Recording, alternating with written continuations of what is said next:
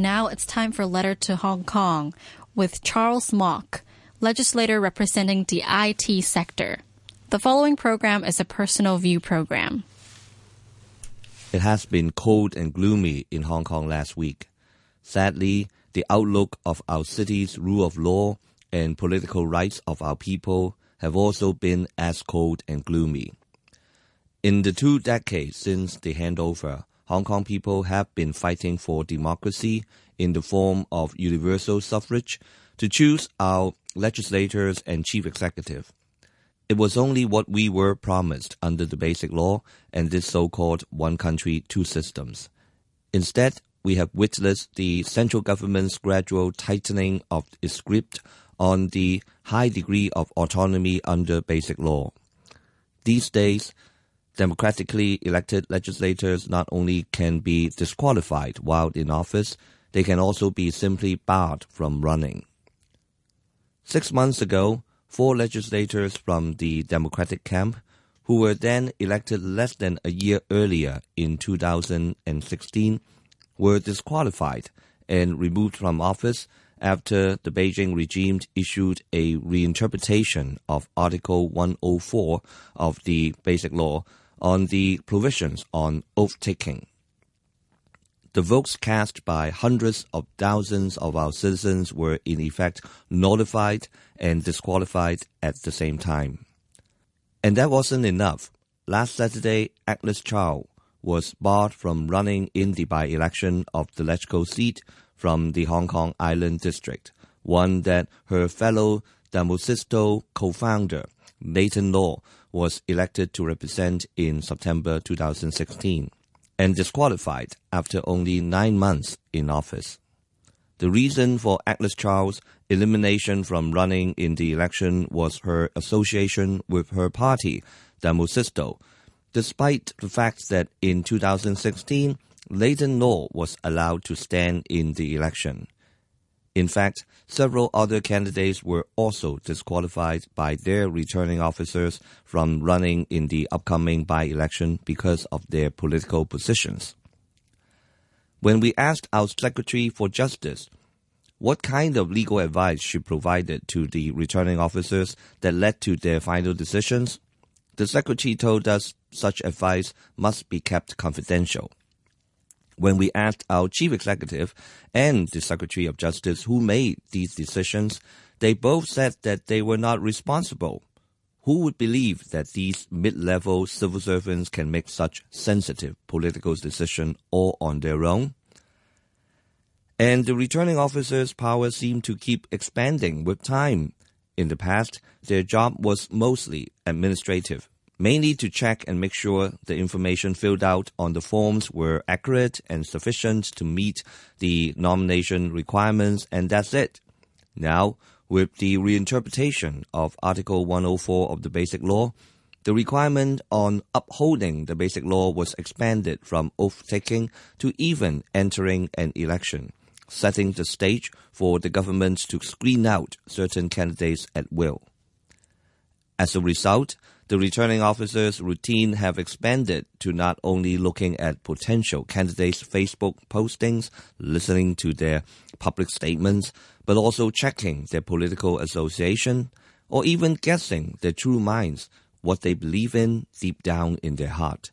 No, I don't mean that the returning officers possess telepathic power of reading people's mind, I think most reasonable people would believe that they are just carrying out the political decision made higher up by others. Clearly, barring candidates from standing for election because of their political beliefs is against the International Covenant on Civil and Political Rights, whose application is supposed to be guaranteed in Hong Kong by the Hong Kong Bill of Rights, which in turn is supposed to allow our citizens to stand for election without unreasonable restrictions. This is obviously a clear violation of the rule of law. This is not even a rule by law.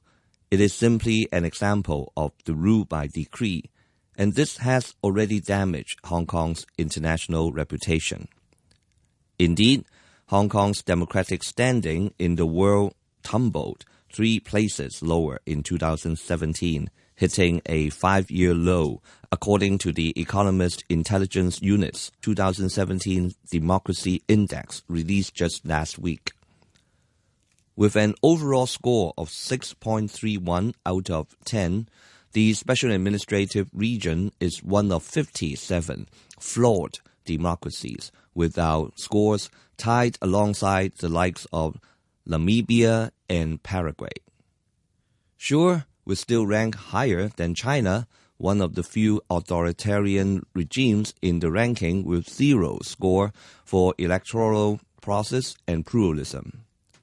With China imposing even tighter restriction to freedom of expression in Hong Kong and asserting its heavy-handed influence to blatantly interfere in our elections, it is no wonder that Hong Kong is heading the wrong way on the chart, moving down and closer to the bottom of the ranking where China sits. In the past week, both the European Union and the British government issued statements expressing deep concern toward the ban on certain candidates from the by-election. As Hong Kong's international reputation as a free and open society keeps getting undermined by such political interference, it would be naive for us to believe that there is no price to pay for Hong Kong's status as a global financial and business center. And there are good reasons to worry that things can get worse. The red line of disqualification has moved from only barring those who were said to support independence of Hong Kong to those who may have expressed a leaning toward the so-called self-determination who can be sure that the line will not move further in coming times? For example, that even those calling for universal suffrage may be deemed inappropriate to run in future elections. Moreover, with the disqualification of Agnes Chow and the demonization of Demosisto, a political party founded by many of the young student leaders coming out of the umbrella movement, the authorities in Hong Kong and Beijing are sending a message of disenfranchisement to that whole generation of our youngsters. In response, the democracy camp must first focus on the March 11 by-election by uniting ourselves and demonstrating to the authorities through the votes of the people what they think about the interference from Beijing and these disqualifications of candidates. While some people may focus on our internal differences, in fact, I see that our camp has never been so united. From the unity and cooperation we have forged within the LegCo, to the recent primary election successfully held for the by-election, in which tens of thousands of Hong Kong citizens lined up to cast their votes, exceeding our highest expectation, we know we must first unite and focus on taking back these four LegCo seats in the by-election. And with that, we tell the Hong Kong and Beijing authorities, you cannot stop our fight for democracy.